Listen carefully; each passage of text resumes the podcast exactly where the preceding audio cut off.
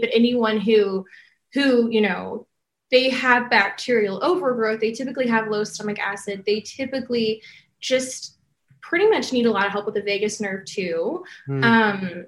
Um, whether they've had trauma, I mean, that's a huge trigger, or they're just not really taking care of themselves in general. Like, I almost hate to say it, but like, if you're just rushing through life, you know, mm. you might be accomplishing things, you might be, you know, marking off all the boxes, everything, but you might not even be like stretching or mm. taking any time to process your own emotions or thoughts. And so I think a lot of people, especially women, um, I think that they just kind of reach a place where they're like, I'm so bloated. I look like I'm five months pregnant and I can't go to the bathroom, or I take one bite of food and I have to go to the bathroom. Mm. And I think there needs to be an understanding that this started happening a long time ago. Mm. There were probably a lot of triggers. There's probably just a whole story that could have been written about your gut, but you were way too busy rushing through life, and understandably so, um, that you really weren't able to see how this whole thing happened, but there's a lot that went into it.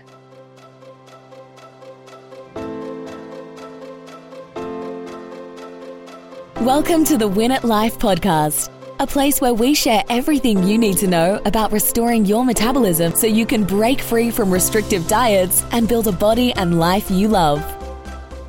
I'm Kitty Bloomfield, co-founder of New Strength and your host for this episode. Today, I'm joined by our friend, Kourtney Simmang.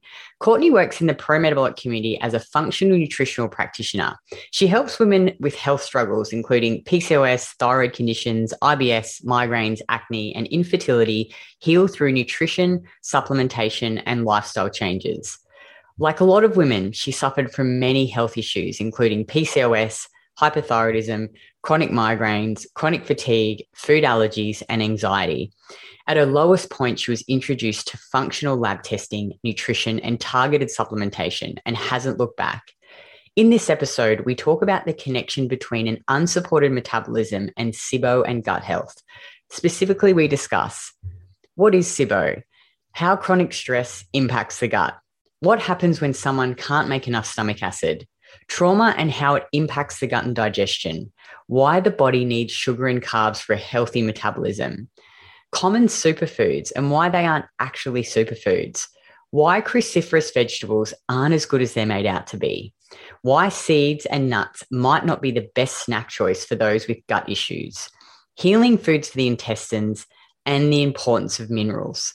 So if you're a woman who struggles with SIBO or gut issues, you'll love this episode.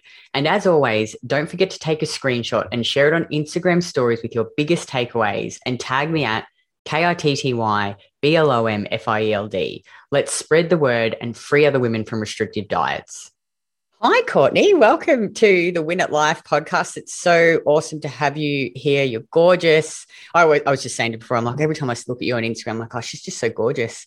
Um, but a really nice person too. And obviously very, very um, knowledgeable, gorgeous on the inside and, and the outside. So welcome to the, welcome to the podcast.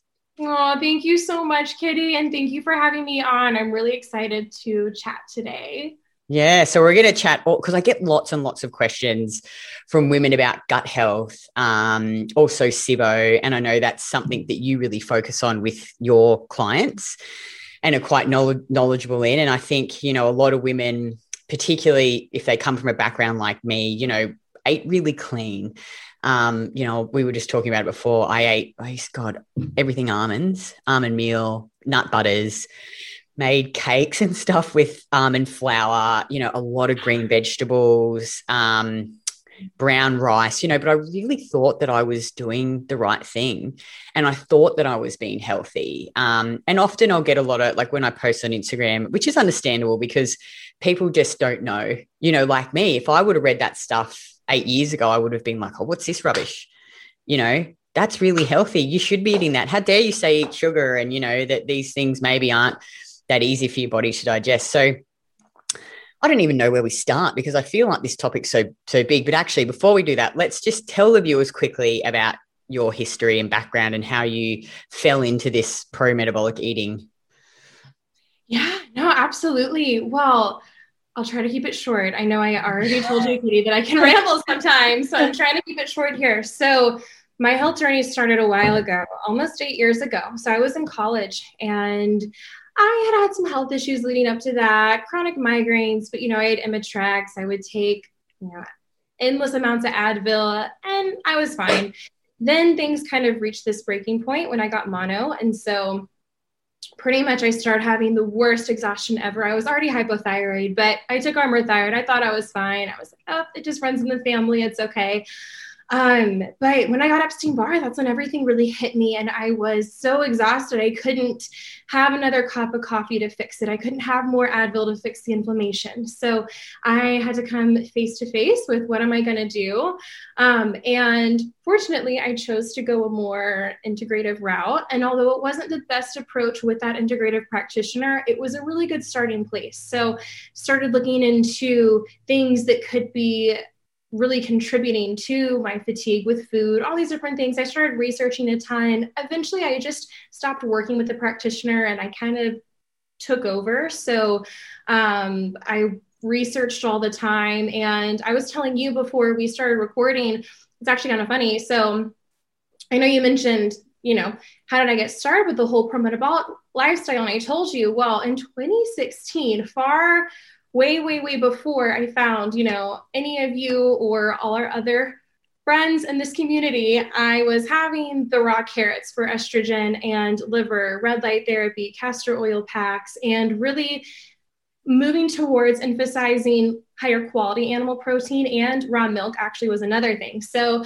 it's actually kind of crazy looking back on that. I did not have all the steps in place. I was very, very afraid of sugar at that point. I would literally count half grams of sugar. But actually, at the beginning of twenty twenty, um, I just kind of happened into it. I don't remember exactly how it happened, but really quickly I started connecting with a lot of people, and you were one of them. And it was kind of like all these pieces were starting to come together, because actually prior to that, I had honestly given up when it came to resisting sugar.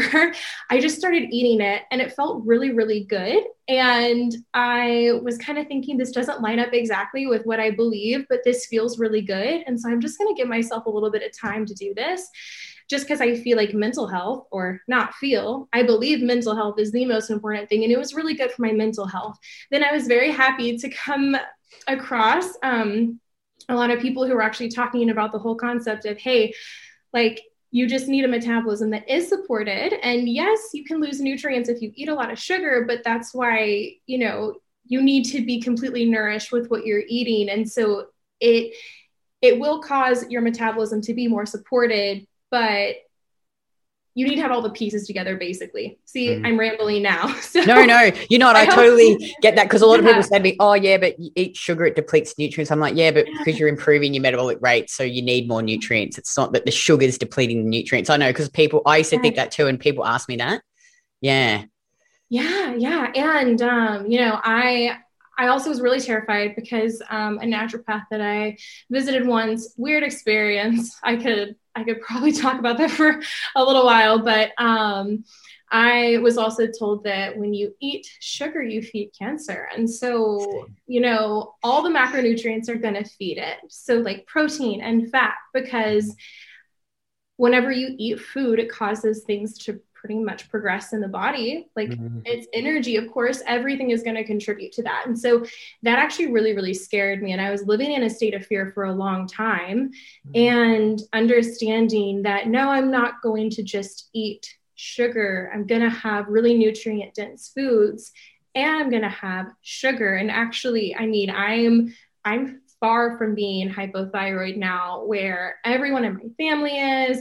I was ever since the age of fourteen. I mean, probably before that, but that's when they realized what I was, you know, the doctor. Um, but yeah, honestly, just a huge, a huge, complete change, a huge shift. Um, I'm, I'm an even happier person now too, not being afraid of carbs. And obviously, like I've always for a long time emphasized protein, but bringing this into the mix and no longer depriving myself when I never needed to in the first place, it's been, it's been pretty awesome.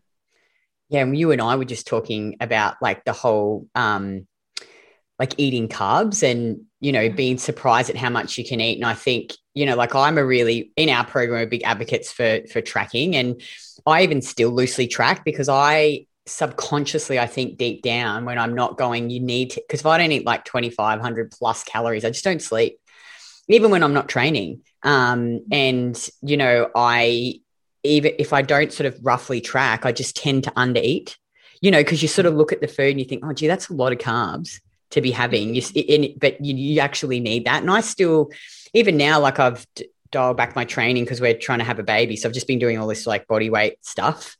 Um, so obviously it's not as taxing on the body and you don't need as much energy, but I've still been eating like three hundred fifty grams of carbohydrates a day still. Mm-hmm. You know, I think women, uh, and obviously, you know, I don't want people, if you've been eating fourteen hundred calories, don't go out and then start eating like fifty grams of carbs a day. Don't go and eat mm-hmm. three hundred fifty. I think you need to meet your body where it's at and increase gradually. But yeah, I think we're just so conditioned. Women are so conditioned that you just eat low carb. Eat no sugar. Yeah, no, absolutely. Like if you watch any like nineties, two thousands movie, it's horrible. Like every now and then, like I'll watch like an old T V show or something. And most of the time I'll hear a comment like, oh, like I'm avoiding carbs, or like I'm getting married, so I won't have the carbs. Um, and that's really toxic because that's why a lot of women are really, really struggling. That's, you know, one of the things that contributes to women, you know, having chronic stress, mental health issues, because they're not actually fueling their bodies, issues with sleep, anxiety, issues with their periods, losing their periods, all those things. Mm. Uh, yeah, not good. Isn't it crazy? Like I, some of the women in our program that have got the best results have just mm. done all the basics. They haven't taken a heap of supplements, you know, not that I'm saying you shouldn't take supplements. So I take right. supplements, you know, and there are some really great ones, but you can, you know, if you lower stress, nourish your body, get it, get the liver, eat the oysters, you know, eat enough carbs, rest, get sun. It's amazing that the body really can self-regulate, you know, and it can, you can really make some great um, improvements. And I think, you know, that's what I really love about Ray Peat and my business partner, Emma, you know, and a lot of the other people in yeah. the in the community. It's like, you know, f- focus on the basics because mm. you really, um, I mean, I see you talk about it a lot, which I like. It's like targeted supplementation. You know, what right. are the specific supplements you need that will help you? Because I think I find a lot of people just taking ten million supplements and they're mm. not really focusing on the foundations. But anyway, we're getting off track. But um, and how old are you? And are you, do you have kids? Are you married? I'm married, so I'm twenty-five, and my husband and I have been married for four years. So mm. no kids yet, but I have the world's cutest basset hound. He's my little baby. Fur baby like but, us. Yes, he's the best. I know, I love I love dogs. Um, and having kids in the future, but loving being a dog mom right now. Do people just start, people always ask me, but maybe because I'm old, I'm not old, but I'm like forty. When are you going to have a kid? You know, you're thinking about having a kid, you know, getting old now. You're twenty-five, so you probably don't get the question so much. I mean, I live in Texas, and so in the South, it's like a lot of people get married young, have kids young. Now I would be like an old mom, I think. Really? Compared to a lot of people, yeah. Yeah. So, wow. I know I'm young, so it's fine. One, one thing I do think about often is like how bad it's going to be with the no sleep. Like I really feel like in your twenties, oh. Like I did some terrible shit in my twenties, like and late teens, partying, big weekends. And I could just like not sleep, back it up, go straight to work, fourteen hours. Now, mm-hmm. if I have a shit sleep, I'm like, oh God, fucking kill me. You know, like I just can't survive. I'm like, oh, how bad is it going to be when we have a baby? I'm not going to cope, I don't think. I'm sure that all the carbs and, and everything will help you just make up for it. And yeah, I'm, like I'm, I'm sure it'll be great. That's exciting to think about, though. Not the no sleep part. But no, but the baby the part. Yeah, it's not forever. It's not forever. There's an end end date to it eventually. Um, okay, well, let's talk about gut health because people don't want to hear about me having a kid and not sleeping. Um, all right, well, let maybe like I don't know. Well, I'm just trying to think where we even even start. Like, what is the gut? Maybe you can talk about the gut. Like when we're talking about the gut, what is it? Well, it's the small intestines and the large intestines. You know, it's that whole thing. It's pretty stomach. much, you know, yeah. yeah. Stomach, well, which usually those who have issues with their gut, mm. they might not visibly, you know, be able to tell that they're having issues with the whole thing, but any, but anyone who, who, you know, they have bacterial overgrowth, they typically have low stomach acid. They typically just pretty much need a lot of help with the vagus nerve too. Mm. Um, whether they've had trauma, I mean, that's a huge trigger, or they're just not really taking care of themselves in general. Like, I almost hate to say it, but like, if you're just rushing through life, you know, mm. you might be accomplishing things, you might be, you know, marking off all the boxes, everything, but you might not even be like stretching or mm. taking any time to process your own emotions or thoughts. And so I think a lot of people, especially women, um, I think that they just kind of reach a place where they're like, I'm so bloated. I look like I'm five months pregnant and I can't go to the bathroom, or I take one bite of food and I have to go to the bathroom. Mm. And I think there needs to be an understanding that this started happening a long time ago. Mm. There were probably a lot of triggers. There's probably just a whole story that could have been written about your gut, but you were way too busy rushing through life, and understandably so, um, that you really weren't able to see how this whole thing happened, but there's a lot that went into it. So when, you know, because I think, you know, I, when I, when women come into our program and, you know, like they've been starving themselves for years. So like we're all conditioned to, we want to eat twelve hundred calories to lose weight. So they've been doing that for a number of years. They're exercising a lot, so that's placing more stress on the body. They've got all these, like you say, trauma or stress in their life or bad relationships. So all of this mm-hmm. stress is affecting their metabolism and their body. So how does all of that stress affect their gut? So you talked about the hydrochloric acid, the digestive enzymes, like what what's happening when this when they get so stressed like this over years and years and years? Mm-hmm. Yeah, well, it's going to mess with your minerals. So a lot of people who go through chronic stress, they lose a lot of sodium. And mm-hmm. so that's going to make you exhausted. That's going to mess with how much stomach acid you have. And typically those who have Hashimoto's, for example, which is part of my story, there's low stomach acid. And pretty much, you know, when there are antibodies that show up for Hashimoto's, um, I, I always look towards, okay, is there an infection in the gut? Typically, it's like small intestinal bacterial overgrowth, SIBO. Mm-hmm. And usually when that is addressed, antibodies go away completely or mostly. Mm-hmm. Um, but what was your question again, Kitty? Oh, I guess, you know, like, because a lot of women, you know, I think, you, and this is how it, it, it makes sense to me, and I keep things really simple. Yeah. It's like, when your body's functionally optimally and you've got giving it the right nutrients right. and enough energy, you know, there's all these systems in your body, your digestive yeah. system, reproductive system. They're like, oh, great, everything's good. You know, mm-hmm. we've got energy, we can do what we need to do. But then when, you know, over a number of years, you're not giving your body that energy and, and nutrients, mm-hmm. you know, you, you mentioned, you know, like peristalsis, which is movement of the intestine, slows down, and you're not making as much hydrochloric acid. So all of these mm-hmm. systems, it's like they down-regulate. Um, you know, and you talked about like less hydrochloric acid. So what happens when someone is not making adequate hydrochloric acid? Yeah, well, when that's not happening, you're not able to break down all your food, and also you're more prone to infection because that mm. stomach acid protects you from pathogens that can otherwise enter into the intestinal tract. And so um, one of the main causes of that small intestinal bacterial overgrowth is food poisoning. Mm. But how can a whole room of people eat the same thing basically, and only a few people get sick? It's typically because they have low stomach acid. Mm. Um, and so especially if anyone has traveled overseas mm. and they've had food poisoning, that was a part of my story. I was the only one who ended up getting sick, and I was so confused at the time. Looking back, it makes complete sense. Mm. But um, that that right there, you know, that's another part of the reason why people need to be cautious if they're having sushi, um, mm. if they're even having raw oysters. They can be great for some people, but not for everyone. So um, when there is low stomach acid, you're just more prone to getting an infection in the gut. So you have to work on a lot of things in order to help restore normal levels of stomach acid. It's not just taking H C L. Oftentimes that can actually cause things to be worse. There's a time and a place for it in small mm-hmm. amounts, but typically it's after a lot of the work has been done and a lot of the foundation has been laid. Um, mm-hmm. I'm not always against it, but it's not mm-hmm. anything that I view as being necessary. Um, well, I guess it's not actually fixing yeah. the issue, right? Like it's, it's just treat, it's treating the symptom. And I think that's what a lot yeah. of diets do, is they just treat the symptoms. And can you talk more about SIBO? So what is it? Because we've used it, but some people will be like, what the hell is SIBO? What does yeah. that actually mean? Like, what does it stand for and what does it mean? Yeah.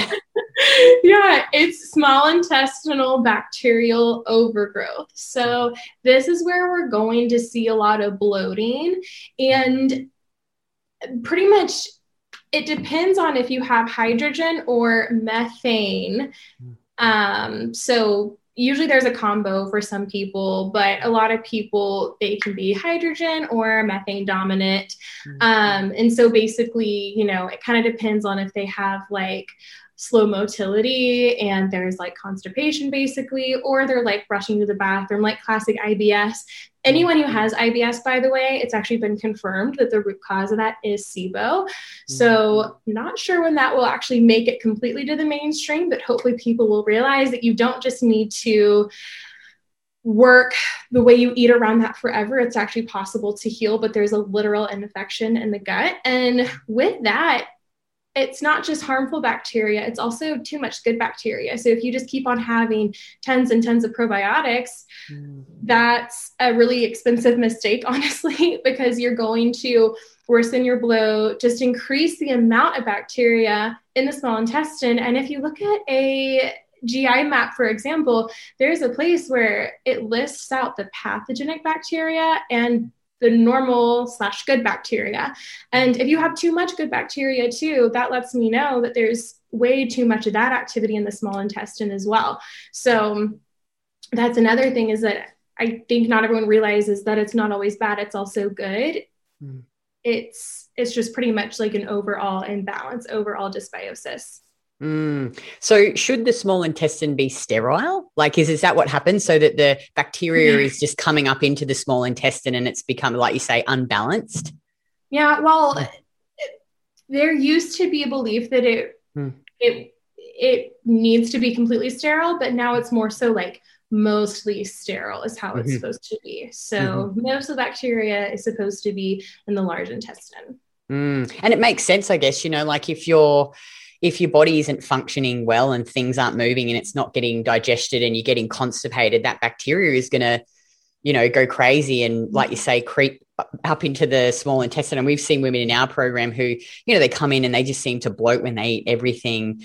Um, but when they actually really focus on fixing the system, like improving, as you see their temps and pulses come up and they start to sleep better, you're like, all of a sudden they're like, oh, over time I can now eat this food and I'm not bloated anymore. Now I'm pooing every day, um, which is so cool. And what I think I really like too about the whole Ray Peat world is it's, you know, he's about fixing the system instead of going like, let's just focus on this um, one part. Because I think, you know, like if you're a healthy person, like we, I mean, I eat certain types of food most of the time, but I'm not perfect. You know, mm. I'll still go and eat things that maybe aren't, you know, optimal, but I can eat them and it's fine. Right. You know, I don't get these huge bloating issues. And I think if everything's functioning well, you should be able to, you know, occasionally eat stuff that's not optimal and not, you know, yeah. be rolling over in pain and be nine, nine months, um, nine months pregnant. So maybe then can we talk about, so we talked to, so what, what actually gets you to that place? We've talked about that. So low calorie yeah. diets, lots of mm-hmm. stress. I really like how you talked about the trauma, because I think that's really important. And I just, because I've never really had any bad digestive issues, but Craig has, and he's mm. good now, but it took him a couple of years to really work through it. And I think too, probably the stress of our business, you know, like we are pretty busy and we grew a gym and then mm. opened the online business, but he always notices whenever he gets really stressed or he doesn't, you know, go for his walk and get his sun, it does affect his digestion. Um, so can you maybe talk about that, like how stressful events can affect it? Yeah, no, absolutely. So with trauma, it's obviously going to have an impact on the body. And my belief is that there can be people who just have honestly more of a reaction with their gut, or they can be more predisposed to having like chronic headaches or migraines. I think most people do lean towards having issues with their gut when they're under stress or if they've experienced typically a lot of childhood trauma or early early adulthood trauma, but more so it's even worse if it was like early childhood and then you just kind of had a lot of stressors past that point, which happens to a lot of people. Um, but pretty much not not processing things. Um, have you ever read the book, The Body Keeps the Score? Mm-mm. I'll have to read so, it though. So interesting, so valuable. So um, do not quote me on this, but basically not being able to process food can relate to not being able to process your life, your trauma, your pain, the things that have happened to you. Um, and unfortunately, a lot of people are also very invalidated. They are not, they're not allowed room or space to heal. And usually that's because another person isn't healthy enough to create that space. So anyone who is not healed cannot help another person heal. So that's why I think we see a lot of generational trauma, honestly, where there's just like massive amounts of invalidation and, you know, mom has Hashimoto's and can never go to the bathroom and her daughter is the same way. And what's going to happen, you know, next, if there's like another person past that point, like probably the same thing, unless it's stopped, because it's not only our genetics, it's also our trauma that's within the family. Um, and honestly, it's, It's a lot harder, but it's a lot better for people to be aware of that and to take the steps needed to heal. So things like E F T, even just like n- normal counseling can help, but more so I would say like E M D R, E F T, rapid transformational therapy, all of those things are going to be so much better for trauma. And mm. if you do have issues with your digestion and you have trauma, if you're just having issues with your digestion, I would say work with a practitioner, but I, but one hundred percent of the time, if I have clients who have massive results within even a matter, I would say of days, weeks, months, but more so like when they start a protocol that I give them, and if they have results within the first couple of days, and then they are good to go within I would say like a month and a half, they're like, wow, my acne's gone. I'm not bloated at all. Everything's amazing. They haven't had a lot of trauma in their lives mm-hmm. one hundred percent of the time. Mm-hmm. And that's amazing. And I'm so incredibly happy for them, but it takes people longer to heal when there's been trauma because of the vagus nerve too. So mm-hmm. the vagus nerve runs from around this area to the other end. Um, so, so basically that's going to impact your digestion so much. And so um, things like gargling, humming, singing, all of those things are going to help stimulate your vagus nerve. You can do some stretches, mm. but a lot of people, like, especially those who've had verbal abuse, that can impact like this own region of your body. And a lot of times if you've been told to repress certain things, boom, you're going to be a person that struggles with constipation. That happens so often. And mm-hmm. I've had clients who have really struggled with that. And we have walked through a protocol and it's been very effective, very, very impactful, but I still tell them do E F T. Like mm. you need to do it. You need to do it because once you do it, you'll feel better immediately. And a lot of people, they've walked through that. And like right after they've utilized that on their own time, when they've been really stressed, for example, they've been able to go to the bathroom. And I'm like, yes, mm. you have to have the practical steps of like, what's irritating your gut? What do you need to be taking? What's happening with your minerals? All these different things. A ton mm. of stuff goes into it, but it's also, are you even giving your body permission to heal or to go to the bathroom or to be rewired and restored? Because I know that mentally you want it to be, but do you really, really want it to be? Or are you kind of, I guess in a way, like mimicking possibly like those unhealthy actions that others had towards you when you were growing up or when you were a really young adult or something and you were in a relationship either with your parents or with a partner who just wasn't that great to you, because that happens to a lot of people. And so I think understanding that it's not your responsibility to reenact that abuse in a way towards yourself, but that you need to be your own advocate, but you might need to kind of rewire that programming in a way until you can actually be as good to yourself as you want to be and as you need to be. Mm, I, I totally agree with that one hundred percent. Like I think about some of the women in our program who've had the most incredible transformations. Like they've done a lot of deep internal work and counseling, and, you know, which has resulted in a really amazing physical transformation because they've been able to let go of a lot of trauma. Um, and, you know, we've got this friend, Jim Bostock. I interviewed him on one of our previous podcasts. He's just, I don't even know how to describe what he is, but he's like a physio by trade. He's not really a physio. He's like a nerve lock specialist.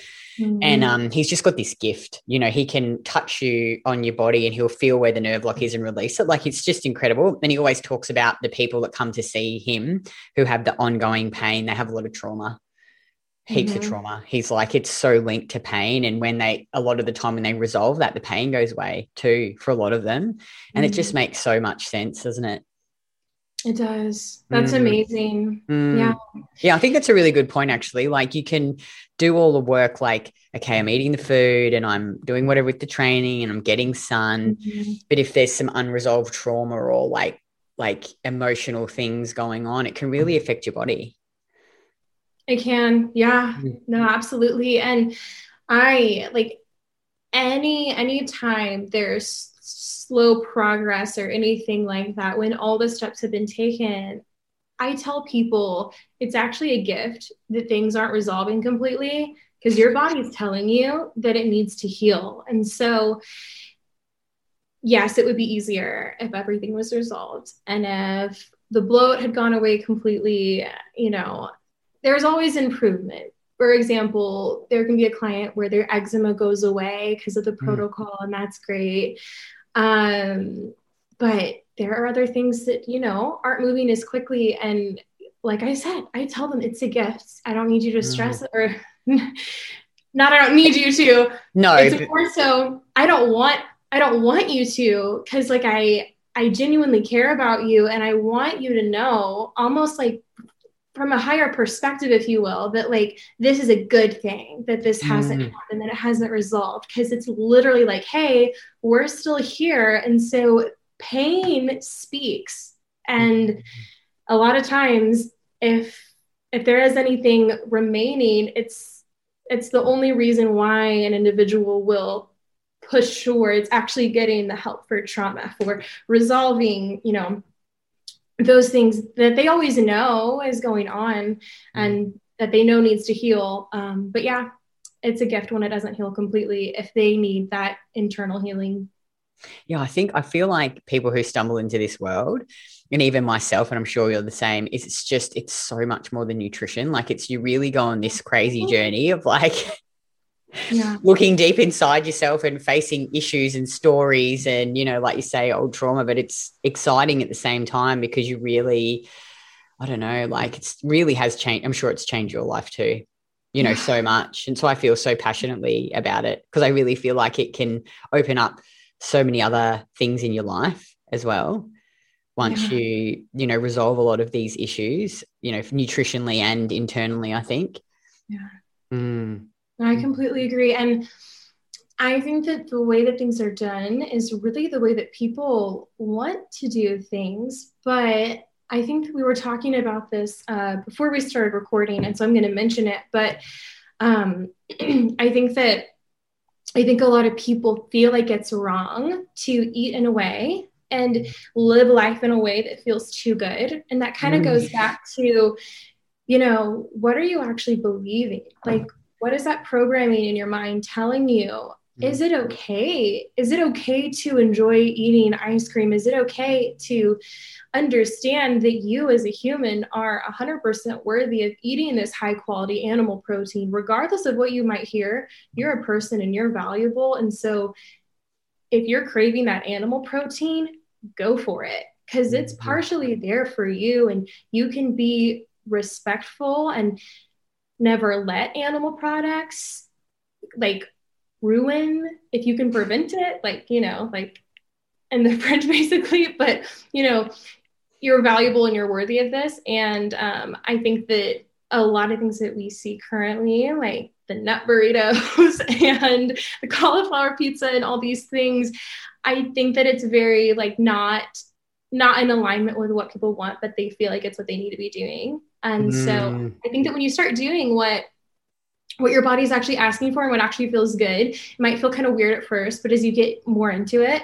mm. um, and you realize that you feel better and your mental health is better because you're more supported, I think it really opens the door for there to be just less distraction and less just uh, over here, mm-hmm. where it's like, you're almost a part of like a weird little game where you're like, oh, carbs are bad. And I have to have everything with like stevia, um, which on that, it does impact fertility. So I don't know if you saw that, but it's crazy. It's not even good for you. I hope you're enjoying this episode so far. I just wanted to quickly jump in and talk more about gelatin and why it's important to include it in your diet. So gelatin is basically the cooked form of collagen. Traditional diets were naturally gelatin rich. Muscle meat wasn't eaten on its own like it is today. A whole joint was stewed. So the muscle, the bone, the skin, the connective tissue and cartilage was all cooked together, which meant you got the full spectrum of amino acids in one meal. These days, we throw away all the good bits. Gelatin is also high in glycine, which is low in muscle and organ meats. It's anti-inflammatory, pro-thyroid, heals damaged intestinal lining, and improves weak stomach acid. So how do you get more gelatin in your diet? Well, incorporating gelatinous broths is one way. You can also use powdered gelatin for cooking or use hydrolyzed collagen. One of the reasons we created Saturée Premium Collagen was to make it easier to get more gelatin into your diet. It can be mixed in liquids like coffee, juice, or smoothies, or added to food like yogurt. Our collagen is the highest grade, one hundred percent hydrolyzed collagen, which is sourced from Germany. I'm going to pop a link in the show notes so you can check it out, as well as a discount code you can use. But don't forget to check out our bundle so you can save even more. So let's get back to the episode.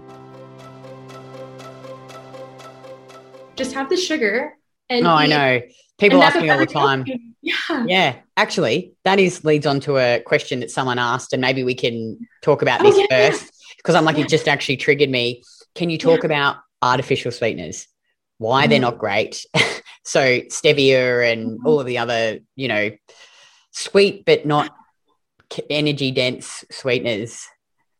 Yeah, well, what it's going to do is it pretty much tricks the body. So it's going to harm your metabolism and it's going to harm the way that your body uses sugar. So, um, you know, there are those that can cause more of a reaction in the gut. Aspartame's actually not the worst for the gut. Really? But it's yeah, mm. it's it's actually not usually the worst one is sucralose. Mm. Um, but none of them are good. Um, I would say if you were to ask me, hey, if you were to eat wine, which one would you choose? I would still probably choose like erythritol or something like that. I mean, they don't affect me personally, but I don't have them, and I've looked at the research, and it's not good for your metabolism. It messes up the way that your body responds to sugar, and I think that in and of itself is a lesson to people everywhere that you really can't cheat the whole nutrition thing, and maybe we should look into, hey, is it really that bad to be having things like honey, maple syrup, even, I think I just, yeah.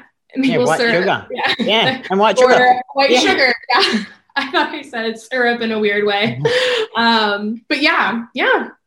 Well, I guess it makes sense. Like you think about it. So your body says to you, you know, you get this sugar craving and you're hungry. Mm-hmm. So your body's saying, okay, Kitty, I need some fuel. Give me some carbohydrates. Give me some glucose. Give me some sucrose. And then you go and eat, say, I'm just going to make something up, like, I don't know, a piece of chicken. Not that you'd eat this, but, you know, with some stevia. So you're getting the protein, but then you're not getting the energy, right? So then your body goes, okay, cool. I'm still hungry. I need energy. I'm going to have to make energy. So you can talk, can you talk about mm-hmm. that? So what happens when you are hungry and you require fuel, but you don't actually give your body the fuel that it needs? Yeah. So your body starts breaking down its own tissues because it's looking out for you, but you're not giving it what it needs, even if you might have access to it in your fridge and you should just grab that. So it's actually really stressful, especially for the thyroid. Um, and your liver needs sugar to convert inactive hormone into active. So mm. T four into T three, you have to have it. So especially if you're hypothyroid, and actually if, if you are insulin resistant, or if you have P C O S, it's a question I get all the time on my membership and with clients. I'm asked, well, like, I, I thought it was bad to have sugar. So like, what do I do? And I was like, you have to understand if you have P C O S, you need sugar more than almost anyone. You need carbs, but you have to teach your body how to use sugar. So a lot of times, I know that you've mentioned macros a little bit. As crazy as it might sound, if I have clients who come from keto, mm. sometimes I'll start them with a one-to-one ratio, and that mm. scares them. That scares them with carbs. And I'm telling them, no, this is, this is low carb, have a one-to-one ratio, and we'll do that for a little while. And when I'm able to move them from that to a two to one and maybe like a two point five to one eventually, they feel so good, but it's not overnight. And I think a lot of people do rush into it. And that's when they're either like, what's wrong with me? Or mm. all of this is crap. And like, no, like I was wrong to even think that this would work. It works for other people. Um, but you know, it's really just moving too fast sometimes, or it, not having, yeah. Yeah. And it is really like, cause it's a head fuck, I think, because you always like every, if you just Google, like, if you go on the internet and Google about diabetes and, you know, everything's sugar, insulin resistance is sugar, but it's like, it's not really, that's just the symptom of your cells not being able to utilize glucose properly due to, you know, stress, high free fatty acids in the blood. So like if you remove the carbs and the sugar, yes, the symptom goes away, but it's not mm-hmm. fixing it, and it's probably making it worse. Like you say, you've got mm-hmm. to train your body to like be able to, your cells to utilize that, you know, like yeah. we both would get our clients to cut out or reduce a lot of the polyunsaturated fats in their diet, lower stress, you know, salt is good. Sometimes we get our clients to take niacinamide. Um, you know, there's all these obviously yeah. things you can, and like you say, go slow. You know, I think so many women are like, and look, I'm a bit, bit gung-ho too. I remember when I worked with Emma, I was just like, oh, I'm in, you know, I'm, t- I'm going all in. I just ate everything, you know, just ate all the sugar. And cause I was like, oh, I just didn't give a shit. I wanted to do it. But I think if you've been doing low carb or keto for a long time, like just go slow. Hey, like just yeah. change your ratios over and build up gradually. You don't have to, it doesn't have to be a race, you know, and then maybe you won't uh, get feel as shit, you know, yeah. it, it, it, at the start. Um, uh, but no, that's really good about the artificial sweetness. So ladies, like honor your cravings, honor your hunger. If you're hungry mm-hmm. and you're craving sugar, it's your body needing sugar, and those things aren't going to give it what it needs. So let's talk about some of the most common, and I'm just going to talk about foods that I used to think were the superfoods yeah. that are perhaps not so easy to digest, and why. So number one is green cruciferous vegetables. I mm-hmm. ate that shit with every meal. So I would blend up spinach in my shake in the morning. I would have, this is my diet at one point. Okay. This is so bad. Protein powder, whey protein powder, oats, spinach, blended with almond milk in the morning. Then it would be a can of tuna, flaxseed oil, and green beans for morning tea. Then I'd have a, a big chicken salad with heaps of spinach in it. Um, mm-hmm. Then afternoon tea, actually I didn't have green vegetables. I usually would have boiled eggs with some capsicum, but I'd have green capsicum because it was less sugar than red capsicum. Rolls the eyes. Then dinner would be salmon or kangaroo with a big plate of either broccoli or um, cabbage. And I actually used to put coconut oil, which was good, and loads of salt. And then I'd have diet jelly. So nearly every meal that I had had some form of green cruciferous vegetables. So first of all, what are the cruciferous vegetables? And then why aren't they maybe as good as everyone says that they are? Yeah, so they... they're really high in FODMAPs. So those are fibers that ferment in the gut. So if you ever have green veggies or, you know, cauliflower, Brussels sprouts, and there are, of course, tons of hybrids. Like um, if you even um, are ever able to visit an Asian market, they'll have a ton of greens. And all of those are also related to broccoli, even like mm. broccolini, there's Chinese broccoli, mm. all these different things are all related basically. Um, and so they're mostly, mostly all FODMAPs, not the, not the bottom part of broccolini. Mm. Um, and so there might be people who respond better to that, but they're, they're not. So when you, sorry, just to cut in. So when you say, so they're made of what, cellulose? Yeah. And yeah. FODMAPs. And so mm. those fermentable fibers mm. are what's causing a lot of issues for people with digestion. So like a lot of my clients will come to me and I always ask like what they're currently eating, and mm. all of those women who have a lot of bloat, they'll basically be eating, you know, like cauliflower rice, broccoli. Yeah. And I'm like, that's, yeah. yes, yes, yeah. Yeah. Cabbage too. Yeah. Mm. So uh, they, one, so like we don't make the enzyme to break that down. Do we make the enzyme to break down cellulose? No. No. Okay, cool. So we can't actually break it down. Yeah. Yeah, that makes like, sense then. Yeah, not not everyone responds negatively, I will say. Mm. I never had an issue with broccoli, but most people do. So I think most people would benefit from even trying going without those things for a few weeks. Probably not going to miss it. They're really not that nutrient dense. Yeah, because that's another, this is, and again, oh. I used to say this as well. I actually remember when I met Craig and um, I just had, was about to start working with Emma, my business partner mm-hmm. in Saturée, the nutrition coach, which you, everyone who listens to this will probably know. She's awesome. Um, I remember because at that point I hadn't sort of indoctrinated Craig with the nutrition. As soon as I got on it, I was like, oh, you got to try this. I'm like, we've got to change your whole diet. And I just noticed that he didn't eat really any green vegetables. And I was like, why don't you eat any green vegetables? He's like, well, why should I? And I'm like, well, they're good for you. You know, just the typical, I yeah. didn't really fucking know, you know, and, and he's like, well, how are they good for me? And I'm like, what about the nutrients? He's like, what nutrients? So maybe can you talk about that? Yeah. So because people always go, oh, but you're missing out on nutrients. Um, yeah. Okay. So if you, if you, you look at a whole nutrient profile of broccoli, for example, and if you even compare that to liver or heart or even just like filet or chicken thighs or something, it's it's so minuscule compared to those really, really great nutrient sources. Um, you know, I mean, I could, mm. I could, yeah, like, so like, like right now, but like vitamin yeah, C, for example, people are like, oh, what about? So like, but drink some orange juice. It's got like so much more vitamin C than yeah, yeah, like having. Having animal products and then mm. fruit, you're going to get everything you need. I mean, really, you are. Um, yeah, it's as long as you're eating enough calories, you're going to get a lot more too, versus if you're just having like almond milk and spinach smoothies. I used to do that too. Um, but like, if I were to add up all the nutrients of what I used to eat versus what I eat now, it was so low in the beginning.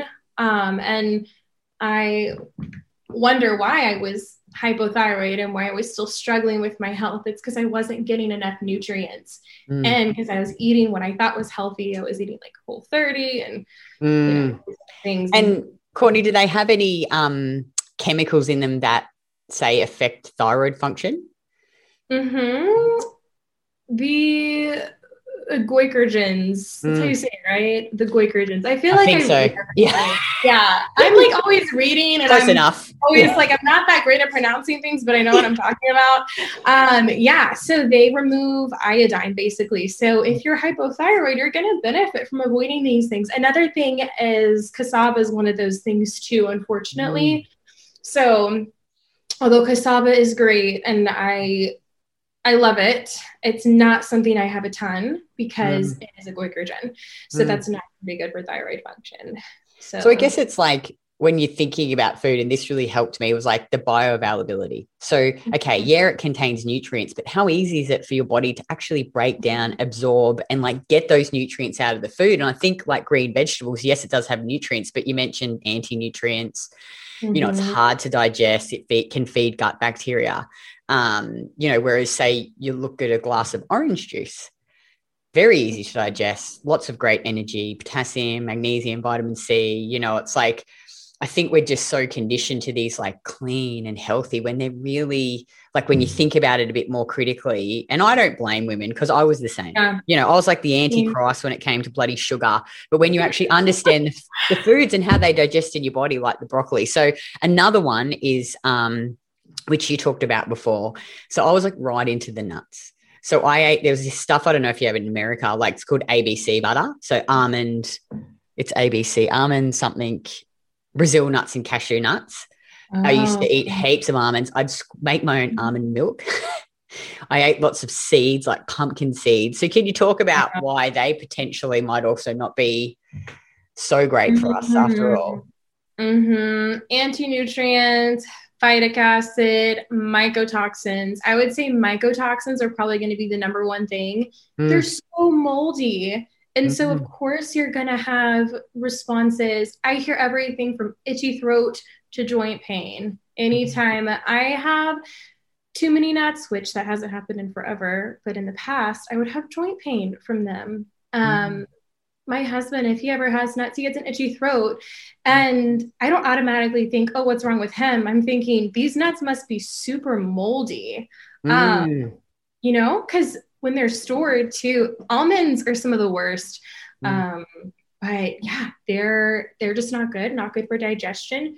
Mm. So many people do so much better when they cut the nuts out. And a lot mm. of times, a lot of women are actually having tons of almond butter because they just want butter. Like mm. real butter, like yeah. or milk or cream or ice cream. And they're over here with a spoon and a jar of almond butter, just desperately having spoonfuls. And also it is hurting their macro balance as well, because they're having way more fat, fat. If they just let themselves have some butter and, you know, have some cheese, like mm. God forbid you have some cheese. Um, yeah. So and the PUFAs, the polyunsaturated fats yeah, too. Yeah, yeah. And another thing. Yeah. Tons of PUFAs. Um, I would say Brazil nuts are the lowest in PUFAs. Mm. They have more monounsaturated, but still there is not a huge need for them. And it's not natural to be eating them as often or as in as much of a quantity as people are. Like mm. stop making cheese out of nuts. Stop having like, Burrito, like cheese. A out of, yeah. Yes. It's like, wow, this, this doesn't really seem necessary to me, but it's, yeah. Okay.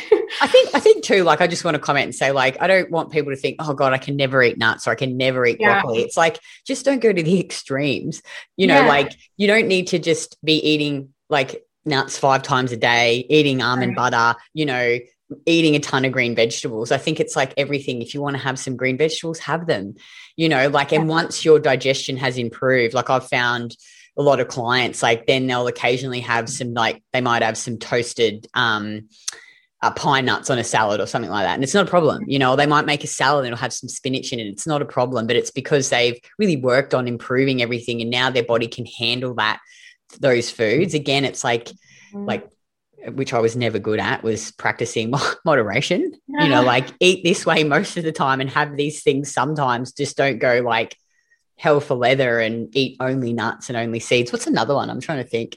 Oh, bloody green juices. I used to like smash that wheatgrass and like the yes. spinach I, juice. Um, really nuts and grains are probably the two most common ones. I'm trying to think. I mean, I used to have like a lot of bars instead of just mm. having real food. Um, I remember I restricted carbs because mm. a random personal trainer friend told me to prior to my wedding, and I totally didn't need to. I was just, I was just thinking, oh, okay, like I guess everyone does this before they get, yeah, like before they get married. And so I was doing H I I T for like thirty minutes a day, which is way too long, and I was trying to eat. This is really painful. I was trying to eat one hundred grams of carbs a day. Oh, thirty God. Minutes of it and one hundred grams of carbs. You're I, dying? Uh, yes. Yeah. And I literally, um, one time I was eating like an R X bar, which I'm not a fan. They have like flavoring, no hate towards them. I don't, uh, they're probably not going to listen to this podcast or anything. I'm, you know, no hate, no affiliation. Um, but I ate one, then I ate mm. another one. Then I ate another one and I was like, what am I doing? um, I was like, why can I not like mm. stop eating carbs? Um, cause my body needed them, but yeah, I had, I had a lot of bars back in the day. Um, I guess having like egg whites alone mm. is another thing. Same. That's kind of, yeah. Just I used to eat egg. I, don't, I remember I ate egg white and spinach omelets. Ooh, for breakfast. So bad. Actually, what's another thing? So grains, let's talk about grains. So, uh, um, you know, traditionally, anciently, how were grains eaten that made them easier to digest, or how were they prepared? Yeah, they were typically like sprouted, right? Mm. Soaked. People would soak them. Yeah, yeah. yeah. Usually they were soaked, usually sprouted, mm. usually in moderation too. So mm. um, now it's like it's it's really hard to eat at a restaurant. I don't know how it is in Australia. Like, I don't know if they have like healthier options. They have some healthy places here for sure. Mm. Like, I live pretty close to the city, and so there are healthy options, but still for the most part, if you're trying to go and eat out at a restaurant or get mm. anything with takeout, everything is gluten basically, mm. um, or a grain, like it's either wheat or corn. Mm. Um, it's, it's really hard to find alternatives. Like, can we just use potatoes? Um, but, but yeah, I mean, a lot of people have, have a lot of inflammation because of that, because they're not prepared in the right way. They're also high in mycotoxins. So it's another huge thing I emphasize, especially if anyone's had mold exposure, mm. they're going to respond to these things that are high in mycotoxins, like nuts, like grains, because they have the off gases of mold, because mm. they get really moldy, because, well, when you store grains, even with beer, a lot mm. of people have histamine reactions and just, you know, they just have issues if they have a beer, but maybe they can have like a craft beer that was prepared in a better way versus those that are made with really moldy grains. Um, and so that's another example of, you know, it also has a lot to do with the quality of what a person's eating. Um, and the context there, but yeah, mm. grains can be a huge issue for people. Can you talk about brown rice versus white rice? Because a lot of people are like, oh, I can't believe you're recommending that you eat white rice, not brown rice. Yeah, well, it's really high in arsenic. That's mm. one thing. And it's just harder on digestion. So having like white basmati is going to be a better option for a lot of people. Mm. Um, and, you know, of course, having it with enough protein. I think a lot of people are hesitant because of the glycemic index. Um, mm. But there's a purpose behind high glycemic foods. Mm. So I think that's another thing that needs to be talked about. Um, but, you know, most people are just going to respond a lot better to white rice over, over brown rice. So would you, when we talk about starches, would you recommend that? So if someone's going to eat some white rice or potato, that they have some protein and fat with it at the same time? Yeah, absolutely. Yeah. Never, ever, ever alone. Like I, I typically emphasize like a one-to-one ratio if there's insulin resistance or anything like that. And then you just start out there, even with snacks, um, or like a two to one. And then at most, which I don't even do this, like mm-hmm. a three to one.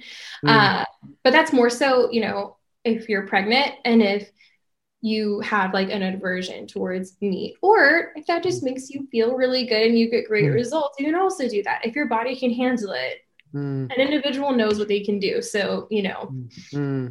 that's one hundred percent a personal choice. Um, but yeah, anytime you're having carbs, have some protein and fat with it. So, mm. and typically if you're having animal protein, that's just going to happen either with eggs or dairy or meat.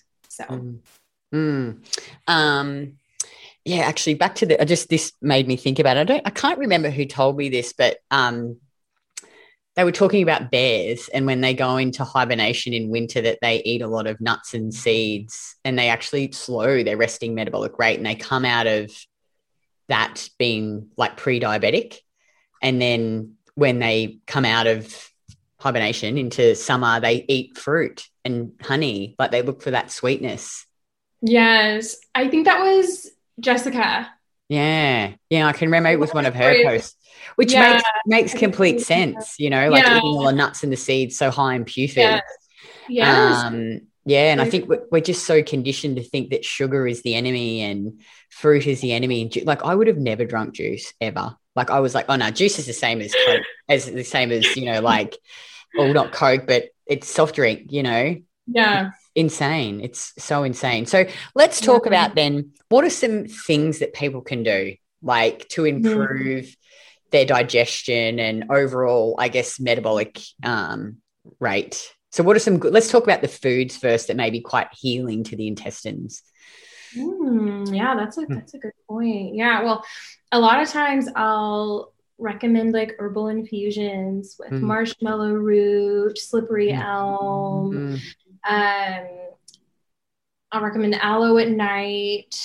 Um, a lot of times, you know, that can help with constipation if that is what someone's struggling with. Um, And I'll I'll also typically have them kind of ease up or at least try reducing those FODMAPs. So two really surprising ones that not a lot of people are able to even draw a connection with. Um, it's actually onion and garlic. So mm. those can cause a ton of issues, and they feed bacteria, which is a good thing if you're in a good state. So mm. you want to be eating prebiotics, um, but you might need to take a pause from them and from probiotics if you are struggling with like major SIBO. Like mm. if you're bloating after every meal, or if you're even just bloated constantly, then having a period of time where, um, you know, you're removing some things like FODMAPs basically. Mm. Um, and of course, other elements too. It really depends on what a person is experiencing, but by taking a little time off from these things, kind of like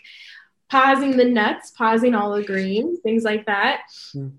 it gives your body an opportunity to really just be able to process the things that are best for it. And mm-hmm. the only time I ever restrict is to allow for greater freedom in the future, because eventually mm-hmm. there will become a point in time or yeah, there will be a point in time where you have to restrict because you are just reacting so just visibly where you have no other choice.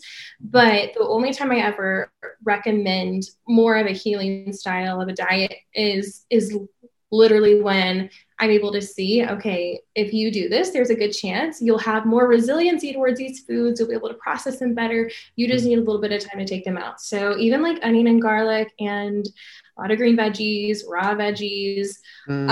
uh, you, Even even like too much sweet potato, that can be a trigger for some people. So mm-hmm. trying to identify, okay, what FODMAPs are triggering to me. So the whole acronym is um, it's it's uh, oligosaccharides, oligosaccharides, disaccharides, um, F O D, monosaccharides, and polyols.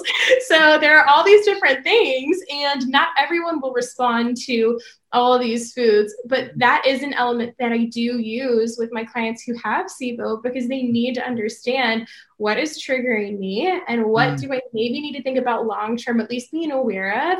Most of my clients are able to tolerate everything after, but of course I'll have clients where they understand that onion and garlic in excess are just not going to be their friend, even mm. though they get to a place, for example, where they can process the lactose and dairy and break it down because they've healed so much.